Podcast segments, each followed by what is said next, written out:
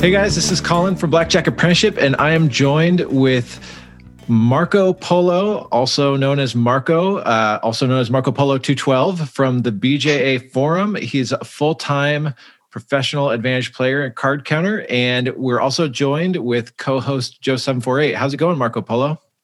Good. How are you? I'm, I'm good. How you doing, Joe748? Good, good. I just had a quad shot latte, so I'm ready for this. Whoa. nice. Oh, man. Now I feel like I need some coffee, but I'm, I'm yeah, good here. A little jealous. well, we're going to take a brief break and I'll get juiced up with caffeine. No, no time for that. No time for that. Uh, I want to get into your story, Marco. Uh, can you tell us a little bit about what you were doing before Blackjack and what led you into card counting? Well, I was doing a welding job. I wasn't exactly happy with the job. I didn't hate it. It wasn't the worst thing in the world, but it was. Uh, I worked in the heat. I worked in the, the terrible cold. Uh, I uh, worked in Kansas City, so the weather wasn't always great and I just wasn't very happy with it. So I, uh, me and my girlfriend had offers to go. I think I went to like a bachelor party or something years and years ago. For so for some reason, Caesars was still sending me room offers. So we would just get out of the house and go use these free room offers. Like why not, right? So I would go down to the casino floor by myself just to go look at what's out there and see if I want to gamble. Well, I came across blackjack and I remember the movie, obviously. Which which movie? Twenty one. Yeah, it's called Twenty One, right? Yeah. And uh, so I remember the movie, and I, I, was like, card counting is a thing, right? Like, is it actually a thing you can do to make money, though? So I, I did some research, and of course, came across your website, Colin. But I did not buy it right away. I I looked into it, and it looked like something I'm interested in, and that can be done. So I started kind of practicing and training to see if I'm able to do this. And uh, let's see, I trained for about six months doing it. And then I bought the membership for your website. What were you using? Yeah, for like your training like tool, like where were, where were you getting the info? So I would look at the, the site, uh, Colin site, and do like the mini course. Is that what it's mm-hmm. called? Yeah. There's like the free video mini course. And then we got like a few free training drills. Right, and then I'd watch all the YouTube videos and just come anything I came across that'd help me train. I would do or deal decks decks to myself, but I didn't really understand it at first. I thought card counting was what I needed to learn first. I didn't know there was a basic strategy and stuff like that. Mm-hmm. So I, I started dealing decks to myself at home, just trying to count cards and then basic strategy came after that. And it's kind of a chicken or the egg. You're going to have to learn both, but usually I recommend someone get just really, really good at basic strategy first. But, you know, there's nothing wrong with getting really, really good at counting first, then learning basic strategy. And there's enough out there that you can absolutely train, you know, with with the free stuff out there. Plenty of people do it. Uh, but then where where things go from there? You spent six months kind of training on your own. You got a membership and and then what? Yeah, so I bought the membership and I started reading on your forum and I seen people talking about like meeting up and people just kept talking about it like let's meet up at a bar and do some networking or training or, or just meet people but no one would really follow through with doing it so i seen uh, fateful on the forum and he was interested in meeting up so i ended up messaging him i think and we we followed through with meeting up and trying to get other people to meet up and do some training and stuff like that. And we ended up calling it the Midwest Meetup because we're from the Midwest and the majority of the people that wanted to meet up were in our area in the Midwest. And so where how how was that meetup?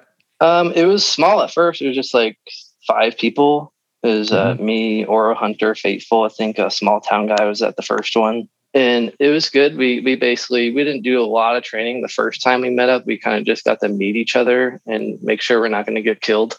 Yeah, no no weirdos showed up or right. Yeah, so we just met and talked and kind of talked about our goals for pursuing card counting. And and uh, no training then, but then it led to what, right. another, another meetup. Right. So after that, I I uh, kept doing it by myself after that meetup, and we plan to do another one like in the next year. but that that didn't happen for a long time. I did my own thing for the rest of the year and uh, met more people, and I did red chipping by myself, uh-huh. and we just kind of kept in touch. And then later, uh, we ended up doing another Midwest meetup, so it'd be the second one at this point, and we had almost too many people show up that we it was just too much to handle. And there was training at that one, right? Right. So the second one was all training. Uh, people could come work on whatever they wanted to work on. Uh, a couple pros showed up, came through and did test outs for people. Not saying they were free test outs, but it was available. It was an option to do. That's awesome. So you guys, I guess I could thank you for it, but really inspired me with that meetup. I thought that is so awesome. Um, oh, that's it, right. You, you did one in Seattle, right?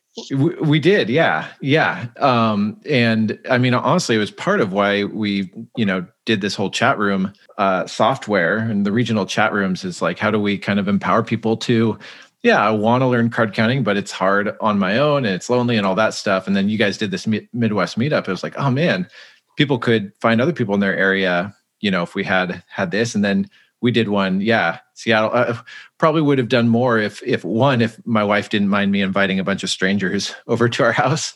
But she's she's like not not yet letting me do that. Um so we we had to you know, have to find somewhere else to do it. The other is there's been this weird pandemic going on so it's kind of hard to plan some of that stuff. Not a lot of places are like yeah we want you know at least here in seattle we want 20 people all in, all in a room together. Um, but uh, but it's awesome what you guys are doing. It's it's actually kind of changed blackjack apprenticeship in some ways. So good job. Cool. I did not know that. Yeah. So so then where things go from there? Is second Midwest meetup. You're finding people. You're training. Yeah. So after the second Midwest meetup, uh, on my way home, I had to drive like four hours to get back home, but I was stopping at casinos on my way, and I had a pretty good upswing at that point. So uh, a good upswing for red chipping. Yeah. And so I ended up deciding to pay for a boot camp. And I spent half my bankroll to go to your boot camp. Wow. Which yeah, I think that- I think it was the right decision. I was at that point where I was confident in my game being being pretty close to perfect. I'm sure it wasn't perfect at the time, but I, was confident it was at the point I need to go to boot camp and learn what else I need to know. Can you uh, take it take us through that decision? Like because I feel like not many people would do that, uh, and then the people that have done it, I've heard that they you know don't regret doing it, and they you know absolutely were glad they did it. But like it is a pretty big leap of faith to throw in half of your bankroll to to go for it. So what was that like? Like making that decision? Right. I, I was nervous. Like I, I just had an upswing. I didn't want to throw away a lot of my bankroll, but I feel like it was a good decision because I was doing that to get better at what I'm doing and and hopefully make that money back I spent on bankroll by continuing doing the red chipping and card counting. So you came to the boot camp and how how did it go? Who who tested you? Do you remember? Yeah, Joe tested me out actually. Oh, fun. and if, if you guys haven't seen Joe deal, uh, I've seen it. it's fast. yeah. So, Joe, how did Marco's uh, test out go? Do you remember? Man, I, I, hate, I hate to say it, but I can't remember. There's just been so many yeah. test outs. So yeah, I, I, didn't think you would have remembered. You have so many people come through, and yeah, I mean, how did it go? So I so you guys ask before you guys do test outs, like people raise their hand if they think they're going to pass. I was starting to raise my hand because I was like, I could maybe pass. I want to try at least, but I don't think I'll like get it 100%, especially with Joe dealing to me. So, but uh, it went how I kind of expected. I had Joe te- uh, dealing, ahead, Sassy Red doing the evaluation and I made three mistakes. I think I bought insurance too early once. Uh, I might have been off on my running count by a little bit, or a deck estimation wasn't perfect whenever I was buying insurance. I had some mistakes, which I expected, but I wasn't too happy. And w- what did you do from there? Were you able to like hone in on your training, or you just go back to playing? Yeah. So I, when I was in Vegas during the boot camp, I continued playing. Uh, I actually went to uh, El Cortez to get my first back off, just to nice. say. I think a lot of people have done that. Yeah. But I I went back home, cleaned up my game as much as I could. Uh, I kept red chipping at my locals. And how many hours do you, did you feel like you'd put in at that point? Uh, I think before boot camp, I was at about 120 hours or so, and then after that, I was uh, a little closer to 200 hours. After you mean just red chipping? Yeah, just red chipping.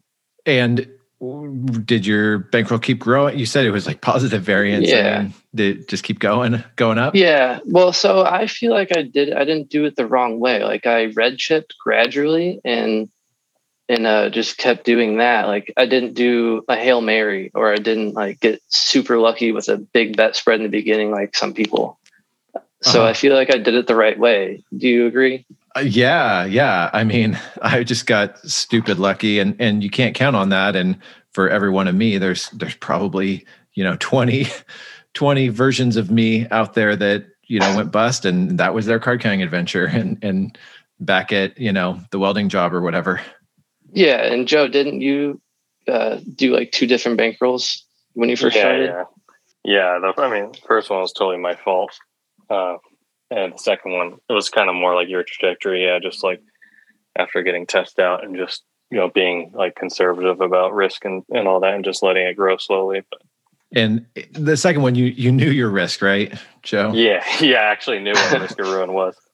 So Marco, I had a question about the boot camp. Like, was there one thing that was like like a really juicy nugget of information that you took with you? Like, what stuck with you the most at boot camp, like a piece of advice or like a strategy or something like that? Well, I was more worried about having a perfect game. So what you guys wrote down in my evaluation was um, what I, I, really paid attention to. But I took uh, a load of information from boot camp, like your guys' presentations. Uh, Andy Ewell came in to do a presentation. I, I got a lot of info from that. Uh, just the insight from a pit boss or, or whatever yeah. his uh, mm-hmm. position is now. Yeah, yeah, that was fun. He's a dual rate. Uh, so so yeah, that was and and a former card counter. So that was fun. Um, so it was it man, it's it's so tough. I'm not here trying to like sell boot camps. Uh, and I'm just trying to put myself in your shoes. And you know, it's like you need your brains, you need your bankroll, and like, do you do you spend a good chunk of the bankroll to make sure that you've got the skills so that you don't just go bust, or or do you say, well, I really need the bankroll, and I'm not I'm not here telling people what to do. I'm glad you felt like it was worth it. That makes me feel good. But uh, but that that's a tough spot to be. Yes, I feel I feel like it was the right decision to go to that boot camp, even though I spent half my bankroll to go to it because I was at the time where I needed to make sure my game was where it needed to be, and if I'm going to keep going, and if I ever hit my initial goal, am I going to keep doing this? And if I do, I need to really pay attention to having a perfect game. Yeah. So boot, boot camp was the right decision. Did you uh, still have your job at this point? Yeah, yeah, I did. And uh, then when COVID hit, I I lost my job. I got terminated permanently, which I did not expect Whoa. whatsoever. Yeah, like they they told me, uh, we're we're all good. You, you're we've been prepared for something like this. You'll keep your job. Next month, I'm let go per- permanently. Like, wow, I was not very happy about it, but I wasn't happy with the job. Like I said, it was bad conditions to work in. And plus, with the red chipping, I noticed I can make more, like $5 more an hour than I would be if I was welding. wow. Based off of EV, not just off of EV, right? Yeah. If I had a perfect game. Yeah. So, so yeah, what what'd you do? There's a pandemic going on. Obviously, casinos shut for a bit, but then they reopen. And wh- where'd you go from there? Yeah, I continued my training. Um, I hit my my first goal. Uh, it was a five figure goal.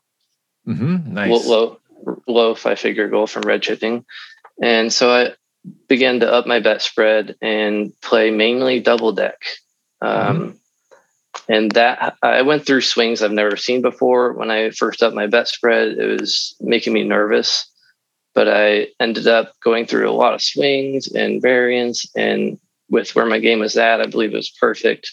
I ended up hitting another goal of five figures. So, how long did it take to reach that first five figure goal? How many hours? So, I'd say, I think it was like 250, 300 hours. Uh huh. Uh-huh. And then, and, and then when after I upped my bet spread for the second goal I wanted to reach, Um, I went through a 400 hour break even streak. Oh man. And right after that, right following right after that, I had a 200 hour losing streak. Oh man. And I was just getting so worried. Like, what am I doing? and what happened? so, so when that happened, uh, I was feeling discouraged. Uh, at this time, I've met other people and had a small network. I, when I was in Vegas, one of the times I met Burning Down the House mm-hmm. at, a, at a bar. We grabbed a beer together and we've been in touch ever since. So I was on the phone with him when I was going through this bad streak, uh, 400 hours of break even and 200 of losing. And I, I, remember being in the parking lot of a, a shop and I had my last like $4,000 left mm. of everything I've made. So I call him and I ask him what I, I, should do. I'm about to go in the shop. I'm down to like my last $4,000 of everything I've gone through. And he said, okay, this is what you need to do. You should resize your bet spread. I told him about the minimum I'm playing, what kind of game it is, the rules, everything. He just punched it in all for me while I was on the phone. And he helped me figure it all out, what to do next, and just stick to your game and go in there and keep playing. And mm-hmm. that really helped me having him to talk to about what I should do while I was feeling discouraged. It just helped me keep going. He said, just keep playing, stick to your game and use this bet spread. And when I walked out of that shop, I was back to five figures again. Mm, man, that basically, you know, six 600 hours or more, you know, were you wondering like get your game tested at any point? Were you thinking about quitting at any point? Oh yeah, I thought about quitting many times. Yeah. but I also thought about I've been through all this. I trust my game and why did I do all of that? Should I keep going? Like it wouldn't be worth it if I stopped now, right? Uh-huh. How were you able to um like cover your expenses while you were going through this incredibly long break even streak playing at low stakes? Back then, I wish I would have thought about this. I should have done that back then. Is sign up for rewards rewards programs and like hotel hotel rewards programs to get free rooms eventually. But uh, I did play rated in the beginning. I kind of wish I wouldn't have now, but I, I played rated at some places and had some free rooms and uh, rental cars. I, I got discounts through so my parents worked for Boeing and they would get rental car discounts. And that's how I would keep my expenses pretty low. Oh, cool. So this 600 hours, was that about a year or, or half a year? Uh, I'd say, I'd say a little under a year. Okay. And you said you're down to your last 4,000. Was that of profit or of of your starting bankroll? Oh, the, yeah, that was of my starting bankroll. Yeah. no, so so no, no. So I started with two thousand dollars from the very start. Uh huh. Yeah, and that was uh, just saved saved money. Yeah, yeah. And so you're you're down to four grand. You've been grinding for close to a year, but you're trusting your game. Did you ever get get it evaluated anytime in that six hundred hours? Um, besides boot camp. Yeah. I don't believe so. No if you had to do over, would you have somewhere in there? Yeah, it would have been smart too. Even just for your own confidence, maybe. Exactly. Yeah, and I, I did the I stuck to training like every day. I wasn't yeah. like obsessed, but yeah. even when I was working, I would do uh, I'd count down decks on work breaks. After work, I'd start training. Sometimes before work, I would train on my phone. Like I, w- I was pretty uh, excited to get it down person. That's just nauseating when like you you have did you have like the whole 4000 like in your pocket when you're going to play? Like that's everything. So then you can just feel the size of your pocket like yeah. getting like smaller and smaller. It's like oh my gosh this is like all my bankroll and i can feel it literally going away yes. every hand. It's just oh. I remember those days when you're starting out and you just you just the bankroll's so small you have it all on you you know and it's and it's just the hands go by and it's like wow you're seeing it in real time like exactly. So you're uh you're down to your last 4000 and i mean after such a horrific losing or not winning streak i guess both you you downsize your betting after talking to burn down the house and then you, and then you win six grand or whatever. Mm-hmm. uh, i mean i don't know. There's there's i'm so glad you you resize your betting because it's the right thing to do. But uh but then you get some crazy positive variance after you downsize your betting. It's just, you know. Uh, oh yeah, you, we all know that's how it goes, right? Right when you up your right, right when you up your bet spread, you get slaughtered, and yeah, right when you raise it, it's like when the dealer, you know, you drop your bet because the count drops, and then you get a blackjack, and the dealer's like, it's always when you drop your bet that you get a blackjack. like, right? Yep, does feel that way, but you know, you did the right thing. You kept yourself in the game. You know, um, right and and so then what? You know you're, you're back to it's like just when you think you're out they pull you back in you're back at five figures. Um did did things turn around from there? You back to you know glory shoe after glory shoe or? No it was a uh, it was i went so i went through the 200 hour break even and like going on trips during that i was putting in a lot of hours and going through a lot of variance and dealing with some heat at this point and it was just getting frustrating because I'd go on trips and come back home with less money or or the same amount I left with. And I was like, should I even keep doing this? And yeah, so the network I had just really helped with that. I just kept talking to other players and seeing what they're going through, trusted my skills. Were you just kind of doing like a just get in your car and just drive around, or were you flying strategically to certain places? Like, how did you choose where to play?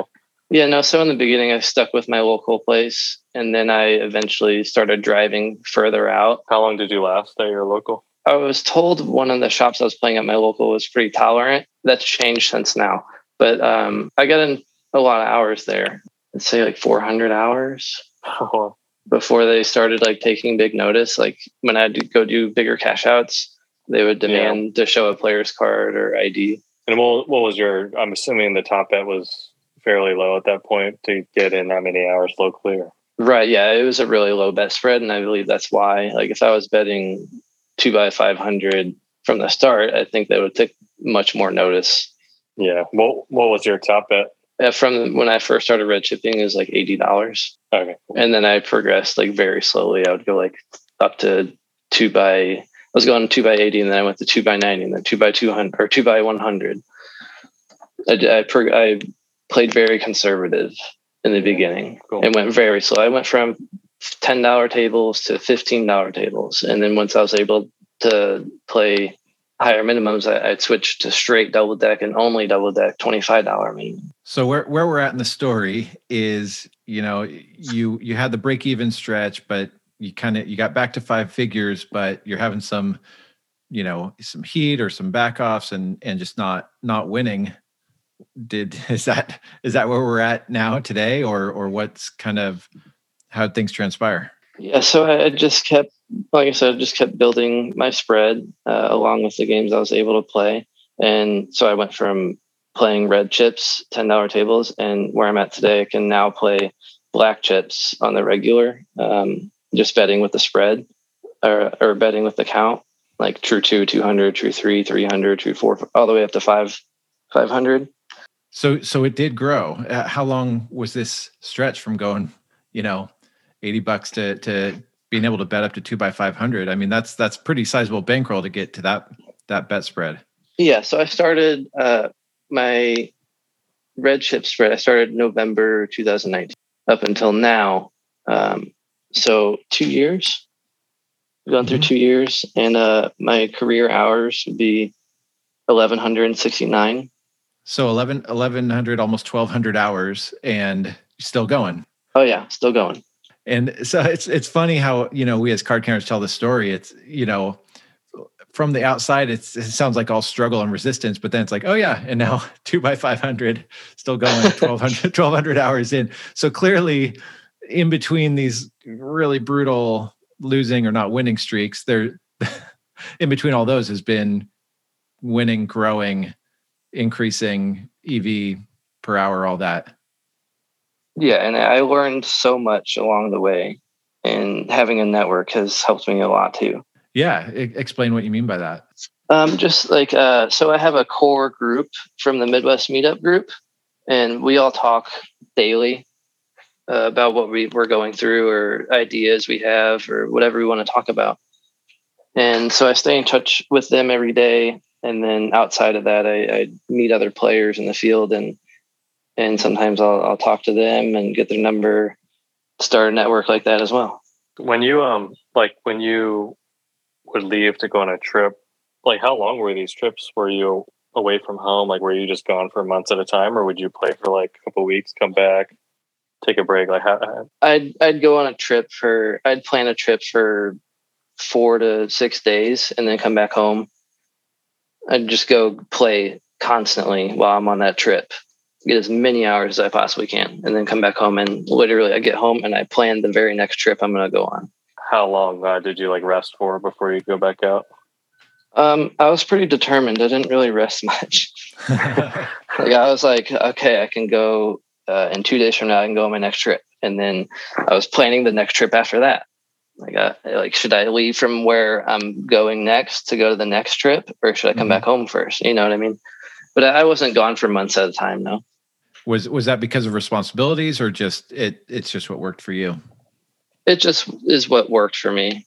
What uh? What did your friends, family, significant other like? What do they think about that you leaving all the time? And so I, I explained the math to them. Uh, my girlfriend at the time, and than my parents. I, I just explained the math, and no matter how much I explained it, my dad would still ask me every time uh, after a session I told him about. He he'd, he'd say, "How much did you make? Did you win or lose?" And I'm like, "Dad, it doesn't yeah. matter. Like over time, you can ask me, but if you want to ask me every single time, I'm going to tell you like this doesn't matter." But I lost this much or I, I won this much.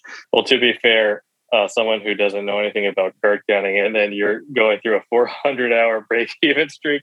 I feel like, uh, yeah, I might be in the same boat asking those questions if I didn't know anything about how it works. Just like, so does this actually work? Like you've been breaking even for 400 hours? it, it was actually a 400 hour losing streak followed by a 200 hour break even. Like from the outside, it's like, oh, well, he's getting lucky for 200 hours and not losing yeah. the rest of the time. But but yeah, I, I mean, it, I guess you can do do what you can do. Show them yeah, 21 the movie or or Holy Rollers or or Inside the Edge or something to try to help people get it. But it's it's hard to get people to get it. Right. If you don't go through it on your own, it's kind of hard to understand that it's over time, uh, the long run game. Yeah, I mean, and and it does. It just sounds crazy. Yeah, if I divorce myself from you know the 20 years of knowing about card counting and advantage play it does sound crazy that you'd spend 600 hours to lose money you know be like dude you need to get a job. Know, yeah but, but dad you don't understand i'm generating ev for the next 100 hours. Says every degenerate no i'm just kidding. Right. Uh, but, you know that's actually interesting. You've got 1200 hours you've basically spent half of your career in like brutal losing or break even. And then the other half uh the opposite the opposite. But man what a weird job to spend half the time you know? I mean i guess it's maybe like that for professional athletes. Half the teams have to be losing teams. That's got to be brutal like lace up every every day or whatever to to lose half the time. Um, right. That, that's actually something i kind of wanted to ask you guys and talk about. So you hear about uh, like Yoshi for an example. He started out and had amazing variance at first, right? Like like what like mm-hmm. so I when I first started out, I didn't have the greatest variance or I went through swings. Like so if you first start out and you have all these upswings over and over and over, like and you keep playing later, is this variance gonna equal out and you start losing a lot of money? Like isn't it kind of better how i started out in the beginning not having crazy upswings over and over? Like i had swings right it kind of equaled out. So isn't it kind of better to have that in the beginning where you you start out not having crazy upswings so that you're not expecting to lose later on? Yeah probably. Uh, like if if you know i would imagine if all you do is win. And i i did i had a season it was like a a year or or so with the first team I was on, where I mean, I was I was just like, you know, uh, I the my teammate would say I had a horseshoe up my ass. I just couldn't lose. Um, and yeah, then then when you come down from that, it doesn't feel great. Um, again, I think that's why, you know, we're data only does so much. You could talk about EV or whatever. Story is far more powerful. And so that's where I think the networking is so important. It's one thing to tell yourself, like, well, I'm generating EV while I lose week after week after week. But if you are in relationship with people that, you know, like like your Midwest group, like that's that's brilliant because there's story attached to it that that I think our brains are more trained to uh, you know, be impacted by. So if it's like, yeah, uh, I'm losing. I'm talking to this guy. They're winning. And then at a different point in in uh, the timeline, I'm winning. They're losing. You know that that can just help to counterbalance. You know, if you're in a vacuum and you're like, I'm generating EV while I get you know get my butt kicked day after day. Um, I think if you could choose, yeah, probably. I, I, I guess if you could choose, you'd have you know no radical swings one way or the other. But if it were one or the other, probably best to, you know, uh, have some bumps in the road early on so that you know what to expect. Yeah, and for feeling wise, like like for feeling it out in the beginning, I think that kind of matters. Yeah, feeling out losses, you mean? Yeah, or massive wins and yeah. continuing playing. Man, I, I, suppose it's really nice to win initially to build that bankroll, but um, but then you risk if you're used to winning, you know, you risk not downsizing your betting. So it's mm-hmm. it's yeah. tough. Yeah, that's that's the risk is if you don't have the proper training ahead of time and you haven't heard like the life lessons, then yeah, if you just go on a huge upswing, then when things start to go south, you might not be as disciplined as someone who does have the knowledge of like, okay, this is what's going to happen. This is probably how it's going to swing. And yeah. yeah. Man, so. it's true. You you really do have to experience it. uh, right. And I, I I hear that all all the time. People that you know, oh yeah, I was up this and then lost it all back, and and uh, it's it's really the, learning those lessons the painful way. You know, um, I've said this before, but my first team is four of us, and and well, it was actually three of us, uh, me, Ben, and Jeff, and, and we joined up with a fourth guy that had a lot more experience than us and we were playing at 5% risk of ruin and we thought we were just being super conservative or you know we are being smart. And he's like with the swings i've had there's no way i'll play at 5% risk he he forced us to play at 1% risk of ruin and it felt like geez what's this guy's deal and now it's like even 1% you know man you could have some crazy swings and you got to be ready to downsize your betting even when you're playing 1% so uh yeah, if you just win right at the beginning, it it it could be really dangerous later on. Though you know you can build a bankroll real quick if you win right off the bat. So what with all like the swings and you know all the negative stuff that was happening, what made you want to keep going? Like what what about card counting was like worth it to you versus going back to try to find like another welding job or going back that route? Like well, it made more money than my welding job for one, and e- two. Uh, eventually, uh, yeah, eventually, and I, I wanted to travel. Um, I really liked traveling and meeting people that were also doing this, and I was just really determined from the very start. I was determined to get it down perfect, uh, to go to a boot camp and meet people that were doing this professionally I was just really determined to to succeed at this. And you know, you're almost 1200 hours in, a couple years in. Um, what are some of the things that have been surprising, just different than what you were expecting? You know, like what things did you maybe have rose colored glasses about, or what what things have been pleasant surprises, either positive or negative? What surprised me is is how much the casinos don't want card counters in their in their shops. Like I'm doing something that I've learned and I'm, I'm doing it well, and they're not. They're like I feel like I'm in trouble for doing it. I didn't expect that. Like yeah, I've heard about backoffs and all that, but the rudeness that is coming from certain casino personnel that was pretty surprising. It's like they take it personally. Yeah, it really is when you step back and think about it. It's it's pretty wild. I don't know if that'll ever change, or you know, at least they're not, you know, roughing people up uh, as often as as 50 years ago. But it is surprising that that they haven't figured out, like, oh yeah, you know, I listened to the the podcast you guys, the tens and aces one, you and Burn Down the House did, and and yeah, that we're thinking like they are. and that they treat us so differently. Thought that was a good way of putting it. Yeah, that's exactly right. We're thinking just like they are to make money, but they hate us for doing that. And we're being honest about it, and they're not. Exactly. What What about uh? You know, you said you mentioned that you wish you wouldn't have played rated. Has has any of that changed uh, as far as approach of playing rated and unrated? Both both as your network has changed, or as your betting has changed, um, or uh, how it's affected your ability to get in hours? Um, I think it was okay to to play rated in the beginning. Maybe just like to pick one company, like like pick Caesars and stick with Caesars only in the beginning, just so that you can have one place to rely on for free rooms, possibly, or some free meals here and there.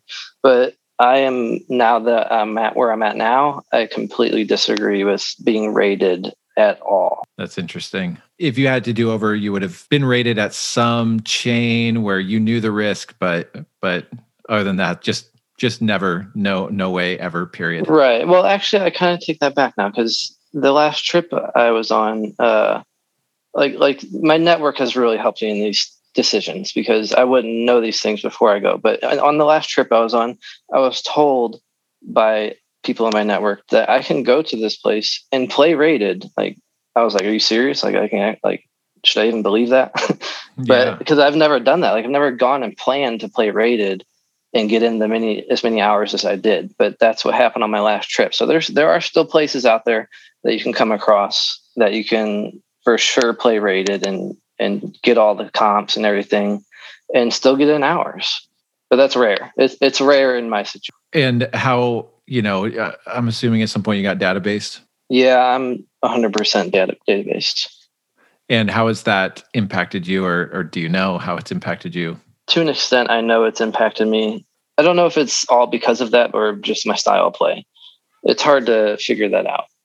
But I, I don't know exactly when I was database, and I wasn't like calculating, oh, I'm getting this much less time in now. But I do believe it has something to do with it. Um, being database that it, it's hard to get as much time in as I was in the beginning, but I'm still getting time in.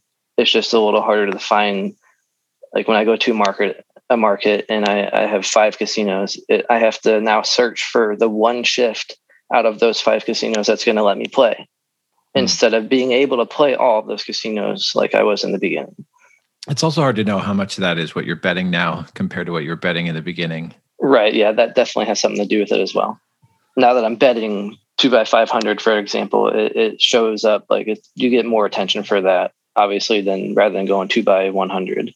What do you say? What do you say uh, is your story for like why you're in that town when a dealer asks you like what you're doing here or whatever? Yeah, so I might have stolen this from from other people, but uh, I'll say like something that they won't want to keep talking to me about. Like I'll say I'm in town for a funeral, blah blah blah, or I'll, I'll say uh, so. I have a family member that's into the CBD and THC business, and I, I've used that as well. Like uh, I'll say I'm in town checking out the area for my so and so's business. Uh, we're trying to reach out and figure out if we should move to the area. I'll just say something like that. Was that RX Gamble? Did she write a blog post about that? About the funeral? Yeah.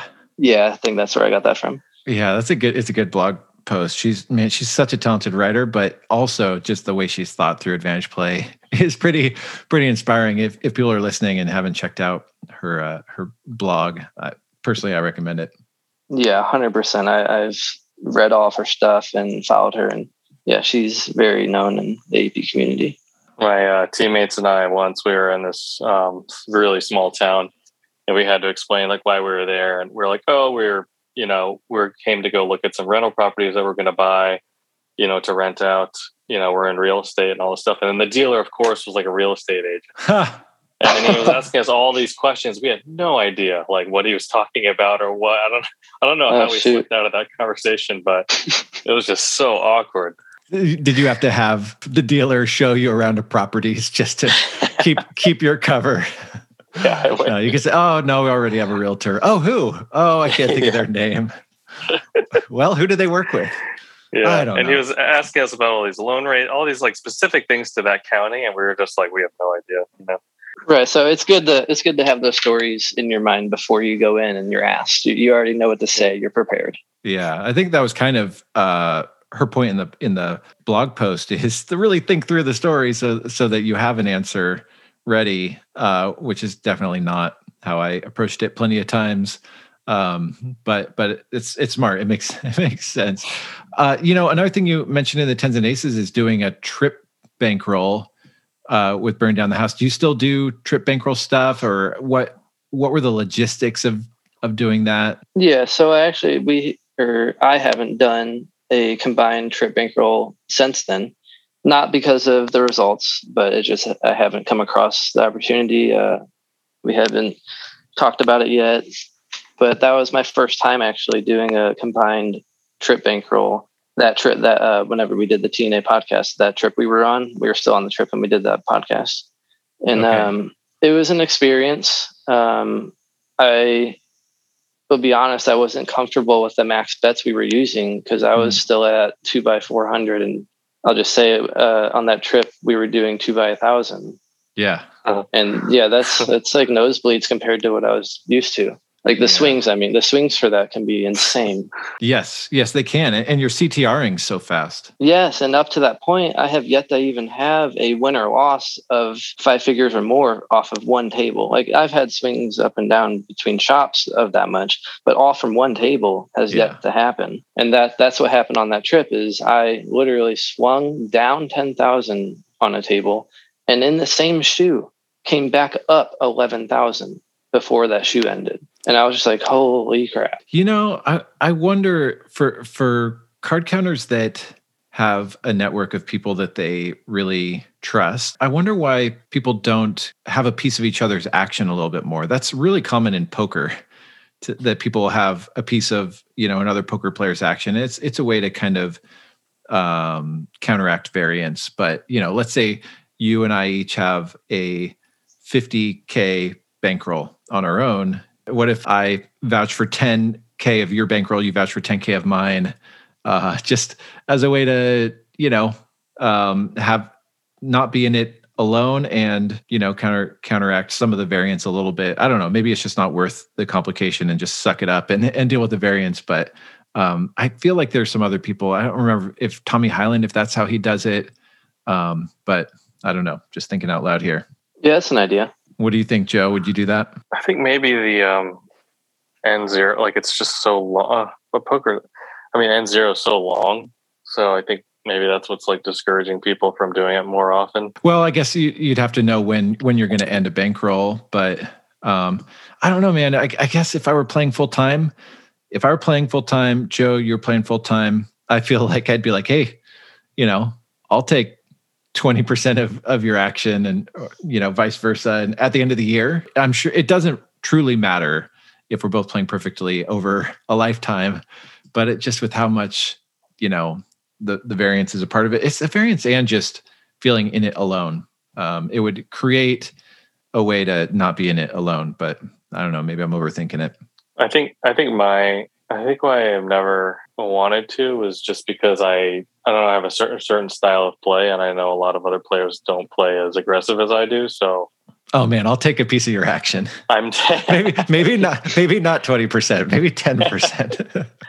um, so I just don't know if they're doing the same things as I'm doing, and, yeah. it's not like I'm like I'm not aggressive as in I'm gambling and I'm betting way more than I'm max. I'm just like you know just wonging in and out a lot more often, and yeah. And, than other people. So I, I would just want them to do the same. So it's hard to find that match.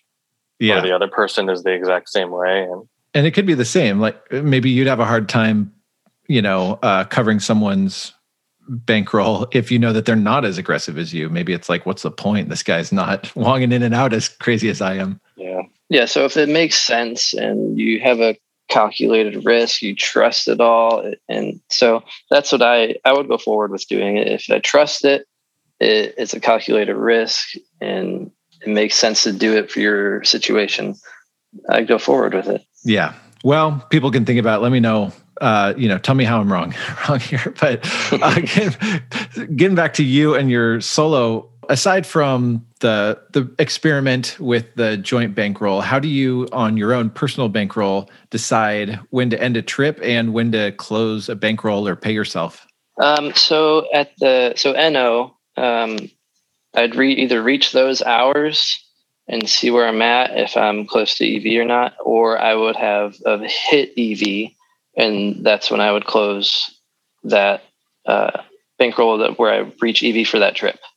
Okay, so so explain it one more time. So you, you try to play for n zero number of hours. Yeah, yeah. So I, I would keep my n zero for one trip at or uh, if I'm playing straight double deck, I'll leave it at like 45, 50 hours, and I'll get in oh, wow. that many hours on yeah. that trip. And so, 84% of your trips, you should have a non, uh, a, a, positive or non-negative result. You should be at zero or, or in the positive 84% of the time if you're if you're hitting n zero for every trip. And so then you yes. just pay yourself or decide after each trip what you're going to do. Right. Yeah. At the end of each trip, uh, everything I've made goes straight back into the bankroll, and I restart. Uh huh. And so you you feel like that gives you a goal every trip. Like, hey, I want to play n zero number of hours every trip. Yeah. So that's how I understood it since the beginning, and I kind of just stuck with that. Yeah. That's where I'm at now. Is that is that that's not the wrong way of doing it? Is it? there's there's no wrong way of doing it if you're okay. generating EV and, and managing your bankroll, you know. Um, yeah, no, I mean uh, that it's like I said, it's going to give you a 84% chance of being in the positive on on a trip. So that's uh, not too shabby. You're going to have those crappy whatever that is, one in eight, one in seven trips where it's a bad one, but majority of the time you, you should have made some profits. Nice, yeah. And actually, I, I have a kind of funny story of how we ended the trip bankroll, the yeah. combined trip bankroll with me and burning down the house. So we, like I said, the results were not what we wanted. Um, the swings were intense. Uh, it wasn't going the way we wanted. What I understood from the podcast, you guys got crushed. Yeah, uh, it wasn't a winning trip, that's for sure. Yeah, yeah. so we, uh, I was leaving town the next day. Is at the end of the trip, and we were down a lot of money. So I was like, okay, I'm leaving town tomorrow. Let's do the chop. Let's split the losses, and I'll be on my way. So we agreed to that. And he, his flight didn't leave until the next uh, day after mine was leaving. So he stayed in town another day after I left, and he he played one of the shops that we we've already both been backed off from. We couldn't get any more time at. Well, he went back to that same shop on a different shift and ended up playing, I think it was like 12 hours is what he got to. And he won back all of our losses from the combined trip bankroll. Oh my gosh. Plus, plus another, uh, I won't say the amount, but another amount of money that was over the amount we lost. Oh my gosh. So, so uh, I guess I should have stayed in town. yeah. Sh- you know, should have, could have, would have, who knows? He could have kept losing, right. but but right, yeah, but that, that's, that's, just how it goes. Uh, yep. I decided to split the loss and get out of town, and he stuck around, and that's just how it went. That's funny. that's funny. Um, so, what about uh, dealing with kind of the the grind of being on the road alone? I mean, it seems like you have a huge asset having a group of people to keep in touch with. Um, right. But anything else that you can share? Um, just with dealing with the stress of doing this job nonstop. Like when I'm out on trips, I, I, get hours. That is all I'm there for. Besides here and there, I'll go take a break and enjoy the scenery wherever I'm at. But I'm there to get hours, so that's what I'm doing. But with dealing with the stress of all that, um, I've learned this from another AP actually is meditating uh, after or even before stressful sessions. Meditating has taken me further than I thought it would have. Just staying calm and and in the right mindset. Have you tried meditating in between every hand? no, haven't found time for that. well, you are playing a lot of double deck. It can be slow. yeah. They're like, sir, do you want to check your hand? Hold on, I'm meditating. Actually, I, have I've worked into playing a lot more six deck. I want to talk about that. I, I oh. burnt all of the six or all of the double deck early on. Got burnt. Uh, I I got noticed doing that. So I kind of wish I wouldn't have burnt all of my good double deck games from when I first started. because I'm now having to resort to more six deck games, which isn't a big issue. It's just you know the N0 is a little more and uh, the EV is a little less. Am I right? Uh, it it depends on a lot of the variables, but you know, right. um, generally, if it's a good double deck, generally, um, but what we can always try to do with six deck is what I mean. If you're if you're good, if you're a pro and can play perfectly and play fast, you can try to make up for the generally you know lower EV per per hand by just playing more hands per hour. Very true and that's something I've concentrated on a lot lately. no time to meditate at six. No, so something burn burn down the house has taught me is to look for fast dealers and uh, less crowded tables.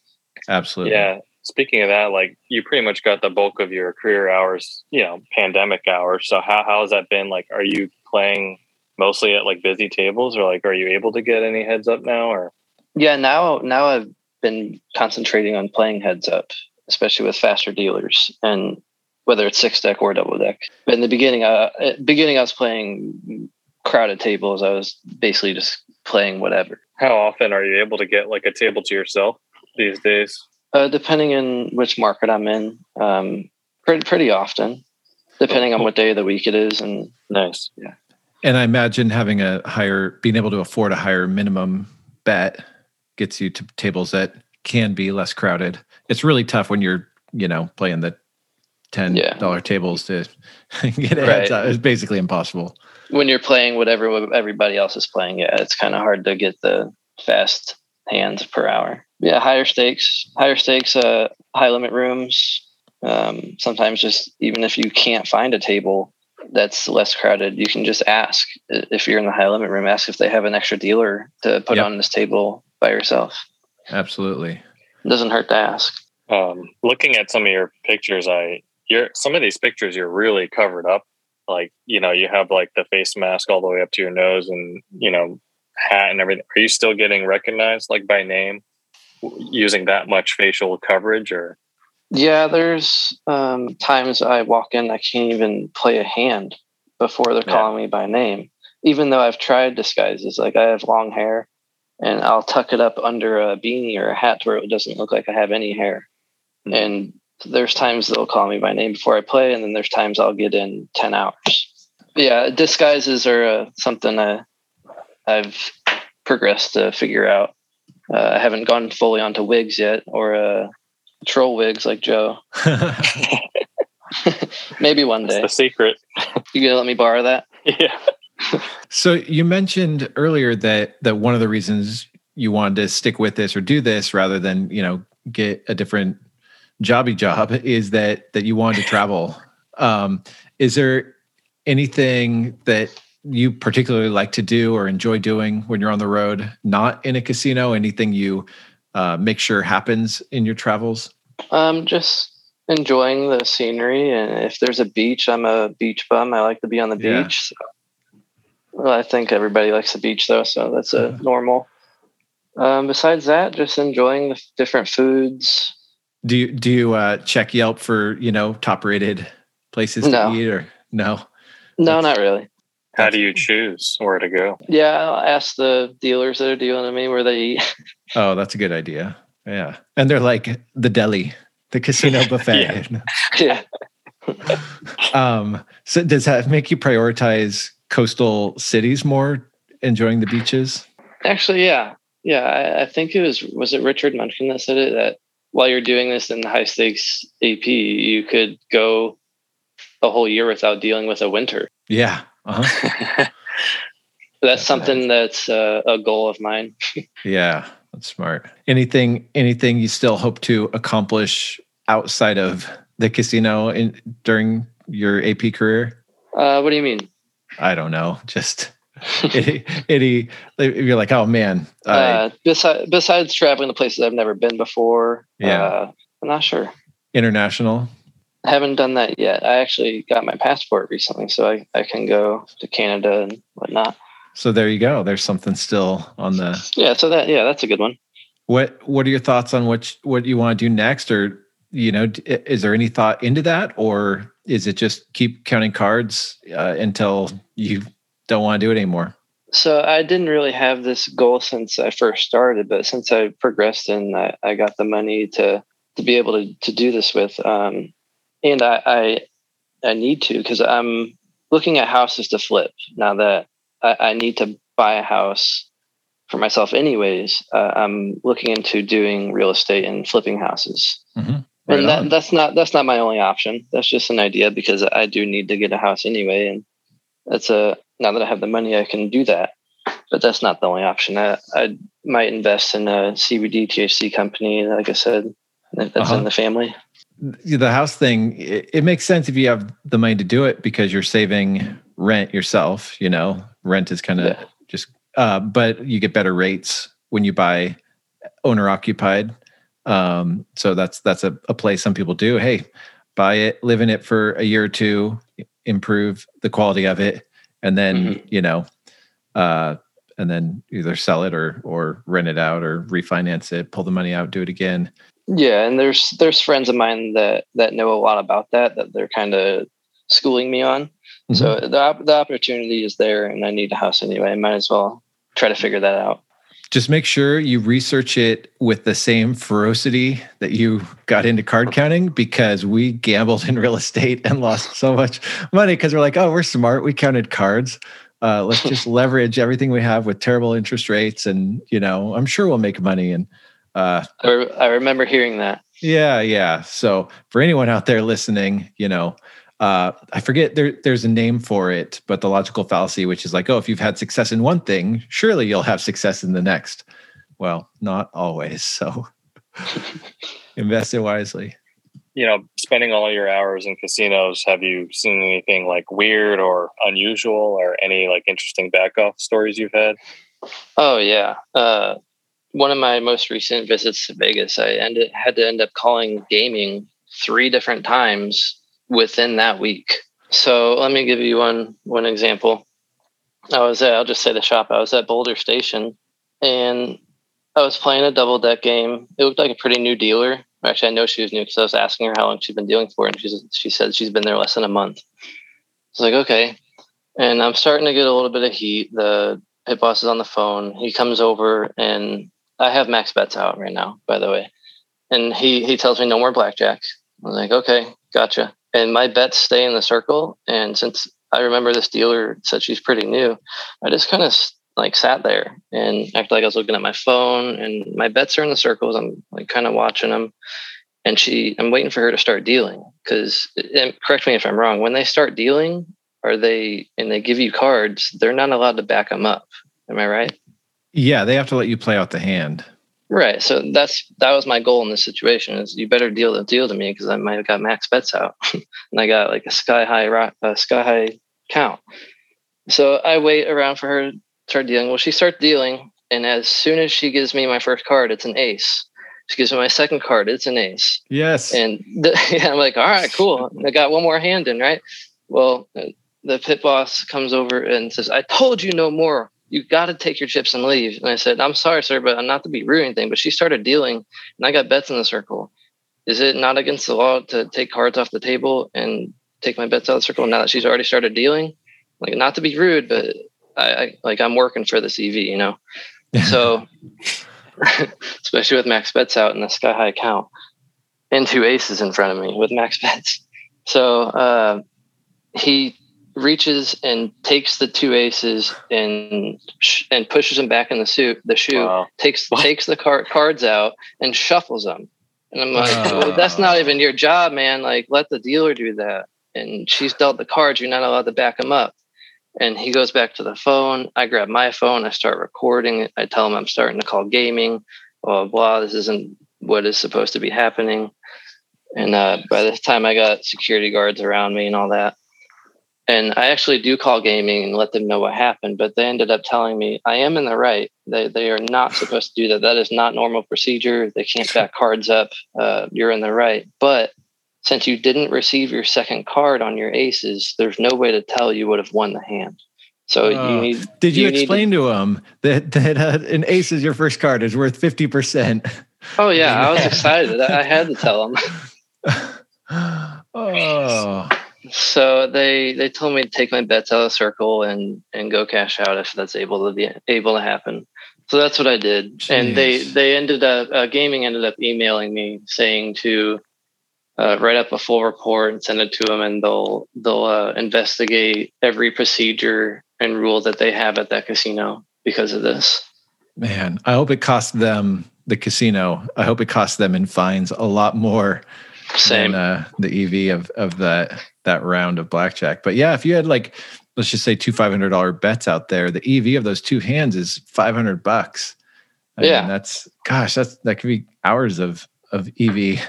Right. Oh, and it didn't actually end there. I walked out and uh, I was I walked out the wrong door. I was on the whole other side oh, of the no. casino, right? yeah. So I get outside and there's a security guard on a bike, and I, he wasn't following me yet at this point or anything, but I, I was kind of amped up from what just happened. So I just kind of looked at him, said, "Well, give me a ride. I'm on the whole other side of the casino." And he just shrugged and said, "No."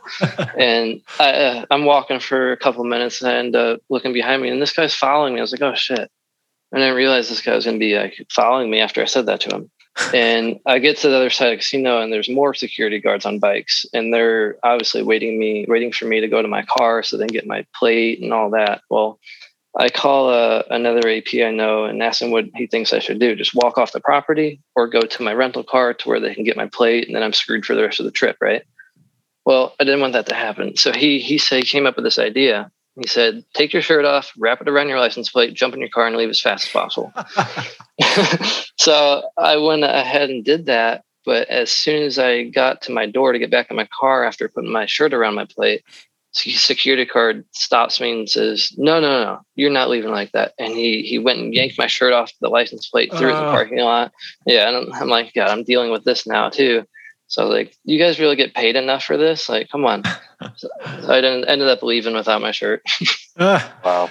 Well, I mean, you, you got to be careful when you're dealing with a biker gang like that. Right. Bicycle security guard gang. Did you ask to get reimbursed for your $500 Gucci shirt? no, I didn't. I went into the next casino without a shirt. No, no.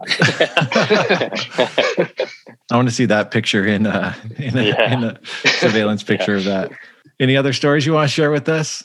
Um, let's see. There's just something funny that's happened. I was at a one of the local shops I first started at, and being dumb, I, I ended up giving them my player's card, and they swipe it, and immediately they they were looking at it like it's obviously flagged. So a uh, older, short pit boss lady, she like didn't really seem like she knew what she was doing, right? And she got off the phone, came over to my table, and I have a full table. And she comes over and puts her hands on the table and, and announces extremely loud, We got an advantage player on the table, guys. Sorry, but we're going to have to not deal the rest of the deck. And I was like, Okay, I've never heard that one before. Thanks a lot. and they're all like looking at each other at the table, shaking their head. I'm not going to play this shoe if they're not going to deal the whole round. So uh, she's like looking at me with the side of her eye, like, obviously it's me. You're making it pretty obvious. I was like, thanks a lot. So I just left after that. I've never had that one where they come over and That's, announce it to the whole it's, room. It's usually the exact opposite where they pull you away so that no one else knows that they don't deal to uh, players that have a chance of winning. Right. I've had a couple weird things happen like like that. Like uh, a pit boss following me out the door after a routine back off and he's following me with a little like camera, like a handheld camera, not his phone or anything, just a, a normal camera.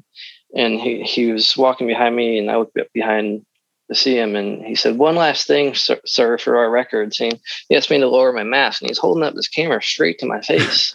I said, "Sorry, man, nice try, but no, thank you." Like, please do not take a picture of me. And again, don't you know there's a pandemic going on? Yeah, right exactly. Right. I should have said that. And uh, again, I get followed all the way out to the parking lot by security cars. Not only are you backing me off, you're trying to give me COVID. Yeah. Right. Awesome. Any any other stories? Yeah. Is it okay if I share one more? Yeah. Yeah. So this was when I was with burning down the house in a market we've been to over and over again, and we've taken money from them different times. But we were in this market one last time, and we were for some reason we're at the same table. He was because uh, we hit it wasn't much heat at all. Like we could play and do whatever, spread however we want. We no heat yet. So we were doing this, and he was on uh, first base. I was on third base. All of a sudden, his eyes get super big, and he's looking over my shoulder, right? So I look over my shoulder, and there's suits gathering. Manager, the pit boss that just got there, is over there talking to him. I look back over at Burn Down the House, and he's gone. He disappeared. And I have stacks and stacks of, of chips in front of me.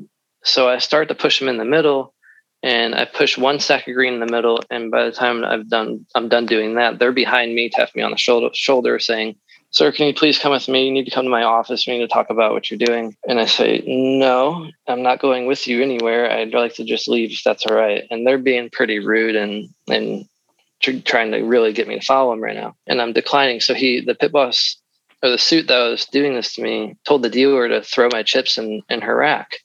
What? I was like, but she, but she hasn't chipped me out yet. She hasn't colored me up. He said, I don't care. So she did that, What? and I was like, I was like, sir, no, that is my property. That is my money, and I'm not leaving this table until I get it back. And it, I guess like he seen me start recording on my phone and everything, and he didn't want any any problems further. What was he thinking? Yeah, that's crazy. Where was this? it's in the South, Okay. Oh my gosh. Tribal or non-tribal? non-tribal. Of course. and uh, she i finally get I, I wasn't positive that I, I put 500 in the middle and green. Like sometimes I make my chips look like 500, but it's really like 400 or, or so. I make it look hard to see from the review to see if it's exactly 500. So I wasn't positive it was 500 that I colored up to. So they they put it in the rack, and I don't know exactly if it was 500. So I eventually got 500 out of that. Hopefully, it exactly was 500 Yeah. and uh, they're still trying to get me to follow them in the in their office or whatever. I decline, and they say, "Okay, well, let's get these chips cashed out for you." And I was like, "Yeah, please." I wasn't going to color up anymore because they might do it Yeah. wrong or or,